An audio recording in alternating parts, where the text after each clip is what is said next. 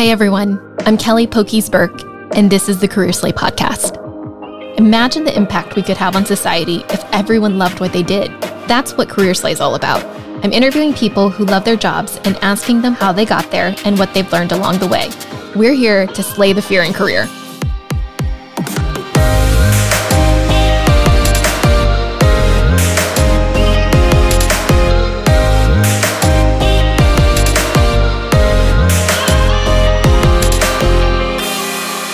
On today's episode of Career Slay, we've got a special guest, my sister, Kimberly Poquiz.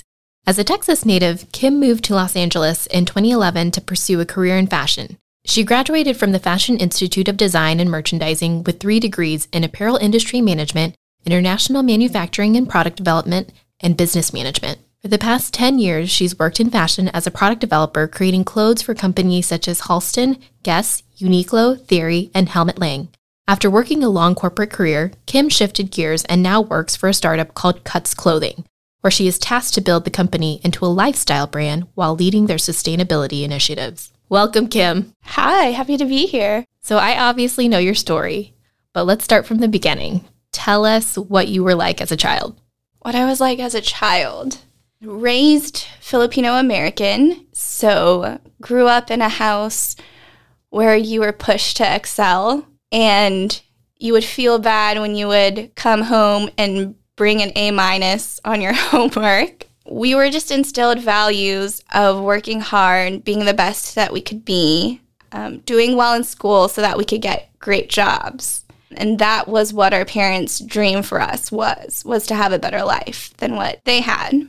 And I know for the both of us, we grew up in a household where there were two paths you could take a doctor or a lawyer. And you didn't choose either of those paths. No, definitely not. I chose a creative career, and that was one of the biggest leaps I had to do as a kid. So tell me a little bit more about why you chose a creative path.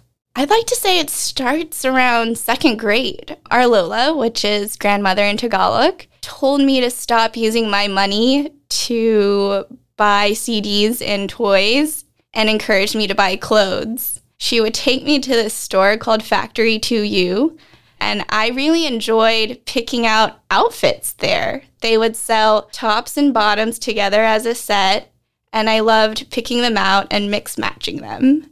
And since then, I loved dressing myself, putting outfits together, and I had an interest in fashion.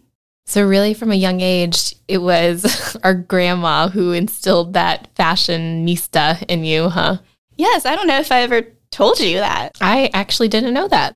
So, you started having an interest in fashion at a very young age, but did you have any idea of what sort of career path might look for you? No, I thought that my career would just be an art teacher because that was what I was exposed to at the time. And then as I got older, I thought I wanted to be a fashion designer and sketch clothes and make clothes. But it was very unclear how to go about it. I didn't know how to start, what schools to look into. I didn't know anyone who was making money in fashion. So it was very unclear and it was a gray area. So tell us, what did you do to get more information?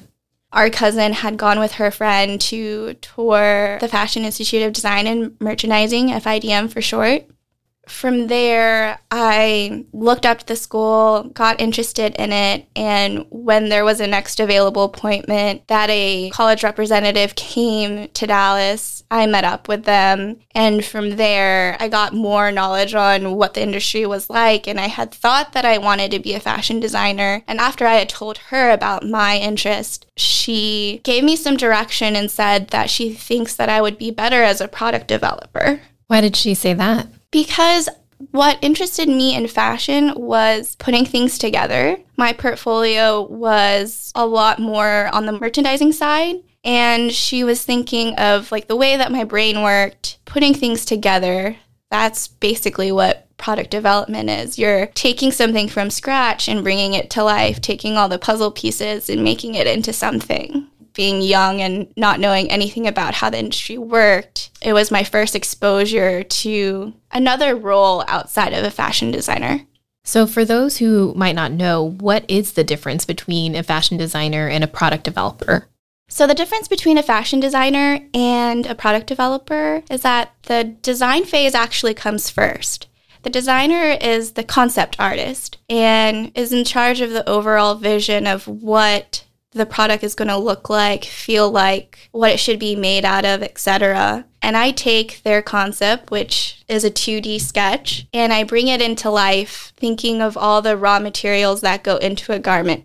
So if I'm looking at what you're wearing now, you've got a blouse on, there's fabric, there's thread, there's probably a woven label at the center back, and a care label that tells you how to wash it, etc. So I think of all the components that go into it. How do I put those things together in order to make that 2D sketch into a 3D product? And it's not just about thinking about the raw materials that go into it, but it's also where do they come from? Where is it going to be made? How does it fit? And essentially, I'm in charge of the entire product lifecycle management. So from concept to consumer. That's super cool that you have that range of touch points from the initial ideation and getting that handoff from the designer all the way to the end product. So, what's fashion school like? I imagine it's pretty different from your traditional college experience. There's no sports, and every club is pretty much career focused. You're typically in a quarter system, your classes are three hours long, and they say that for every hour of class, you have three hours of homework, and it's very small. It's so niche that my very first class, the instructor said, Look around. This is your competition in getting a job after this. Wow, that sounds intense and maybe a little bit cutthroat. It is cutthroat. And what's interesting is that in my experience, it's not necessarily hard to get in because they know that students will just drop out because it's not what they think that it would be. What's different about fashion is that you have to work on your career even before you're done with school. Even in trying to get an internship, they'll still ask you what your experience is. And you would think, isn't that what this internship is for? For me to gain experience for my like full-time job? But that's not usually the case. They're wanting you to work a retail job first or volunteering at a fashion event or something, you know, asking who you know and what you have to bring to the table. Whereas, you know, senior year of a regular traditional college, you can go to a career fair and interview with multiple companies and find your job that way. And in fashion, it's a lot about who you know and how you can utilize your network you went abroad for part of that program, right? Mm-hmm. So we spent the first part of the year in Europe doing trend forecasting um, and design inspiration. We went to Milan and we went to Paris, France. And then towards the end of the program, we were learning how the product actually gets made. So we went to Asia, we went to Hong Kong, and we went to China we saw product in factories actually get made and go through quality control testing. That's amazing. That sounds like super glamorous. it's glamorous by sound, but it's a lot of work at the end. A lot of fashion is not glamorous.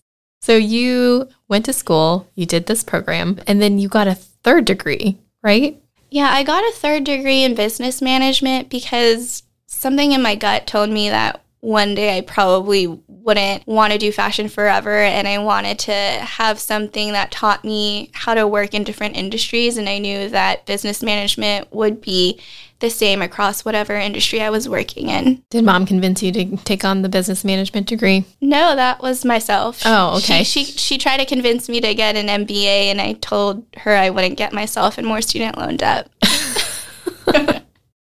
So you moved from Texas to LA and you've been there for what now, more than 10 years? Mm-hmm.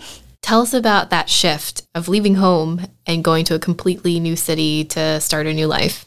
Well, because I didn't have a traditional college experience, I had to grow up faster. I had to learn how to support myself faster. And so it made me more mature in comparison to my peers from back home. So there were times where I felt like I couldn't relate to what they were going through and vice versa because I'm over here trying to figure out how am I going to pay rent? Whereas people were still in a phase of taking their time, figuring out what they wanted to do. I had to make these decisions a lot quicker because the more time that I took sitting on it, that allowed someone else to like get the opportunity that I could have grabbed. I still remember you as my little sister. So I forget that you have grown up and grown up so fast. So what did you do after FIDM? I was able to get a summer internship at Guess. And I did so well that three months later, they asked me to come back and work part time. So in my senior year, I would do all of my classes two days a week, condensed, and work my big girl job three days a week. Once I had graduated, I went straight full time working because I needed money to like support myself and pay rent. Yeah. LA rent is so expensive, huh? It is. so you worked at Guess. What did you do at Guess? At Guess, I was a product development assistant working on knits, sweaters, outerwear, and woven shirts. I really wanted to get my foot in the door at a company that made jeans. Why jeans? In learning about how the fabric works and how it reacts, I was very fascinated by it, and I realized that if I became a specialist in this, I could earn more money. So you started to become a specialist in denim, mm-hmm. and that started at Guess, or was that at your next role? It was in my next role. So when I was at Guess, I realized that I wasn't going to be able to work on denim, which is very strange because I was yeah at a company like known for jeans, right? Yeah, they're known for jeans. So I decided to leave. And when I decided to leave, they asked me to stay. They told me they would let me work on denim. They didn't want to lose talent. And I said, I, I'd been telling you this for a long time now. And why just now are you offering me the position? So I got another role working for Fast Retailing's Jeans Innovation Center. Fast Retailing is a huge apparel conglomerate. They own multiple brands. The largest brand that they own is Uniqlo. They own Helmut Lang, Theory, Comptoir des Cotonniers, and they hired me to be a team member for their LA based Jeans Innovation Center. And from there, I was making jeans for all of the brands that Fast Retailing owns. So, what was it like working for a bigger company that had multiple brands under its belt? It was pretty exciting because you're given more opportunities to work for different customer bases. So I was making jeans for a budget market. We're at Uniqlo, you're selling jeans for around $50, and then making designer level jeans with Helmut Lang, where we're selling that at 300 plus. And I, I know you love that job for quite some time. Yeah, I was there for many years. It was a hard decision to leave. Why did you decide to leave? Well, after a while, when you're just working corporate, you realize that it only has so much to offer you. I think that the generation before us viewed work as get a degree, find a good job, work that job, climb that ladder, build your 401k, and then retire. it sounds very boring when I, I say it like that. I'm like, uh, that's just my life. and that's not what I envisioned myself doing forever. Staying in a job and just climbing some ladder, hoping to get a raise the next quarter. When I came to that realization, I started playing with the idea of moving to a smaller company and building something from scratch, but there were a lot of things that I had to let go of. Like what? Security. You know, you wouldn't know how long that company would last. You wouldn't know if you would get benefits or what your salary is going to look like, how stable that is. Not going to have as many resources. So you figured out that working at a big corporation was no longer what you wanted to do, but you still wanted to stay in fashion. So you wanted to find something that was a little bit more nimble and agile. Tell us about what you found. So I actually worked with a recruiting agency and I actually thought that they made a mistake at submitting my resume to Cuts Clothing because initially I didn't want to work for a company that small. but they had thought that I was a good fit and they wanted to interview me. And it took a bit of, you know, convincing for me to be open to it because I was nervous that working for a startup would just not be a good idea at this point in time of my career. But then I figured I had nothing to lose because even if it didn't last forever, I had the experience of working in an environment that was totally different and having more responsibilities than I had before. Cool. So, what was the position that you were hired for? I was hired to be their product developer. Okay. You had mentioned it was a small company. How small was it? We're less than 50 people, but I want to say at the time of my hire, we were around 30 or so employees. Oh, yeah. Pretty small. Pretty small. Yeah, very startup y. so, what is Cuts? Cuts started off as a men's t shirt brand, and I'm a part of creating it into a dual gender lifestyle brand. And we launched our women's line at the end of May this past year. So, you're not just doing product development anymore, you're actually building a brand. Yeah. My role consists of a lot of things. I wear many hats. I source the raw materials from the fabric to the buttons and the zippers. I approve artwork for small details like woven labels, care labels. I approve color. Um, and I'm also leading their sustainability initiatives. I'm constantly trying to figure out how to make our product better with less chemical, less waste, and what would happen to the product at the end of its life cycle. I've seen you come such a long way. And despite our upbringing, you still relentlessly pursued your passion that you discovered at such a young age. Why is it important to infuse passion into a career? What I've seen people do is that they treat their passion as their side hustle. And when you treat your passion as your side hustle, then you're very unfulfilled. You're still hanging on to a 9 to 5 that you think that you need in order to sustain yourself. But when you see your passion, you have drive. You're you're going to be happier and you're gonna wake up actually like wanting to work. Yeah, I love that. What do you like most about your job? I love how I get to work on something that truly interests me and how every day I'm learning. But what I love most about my job is working with great people.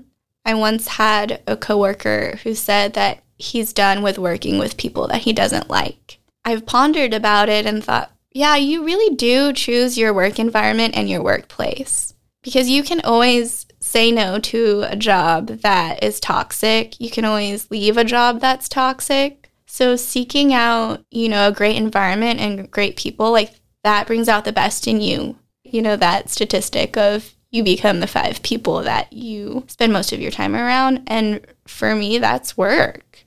Being with people who are driven, that are encouraging, that um, are on the same wavelength as you in your journey of pursuing success, like that's important. Yeah, I mean, I completely agree. I think you have the autonomy to decide what you want your environment to be like and the people that you want to spend your time with. I have been very fortunate to have loved every place that I've been at and love the people that I've worked with. So it's it's great that you have that.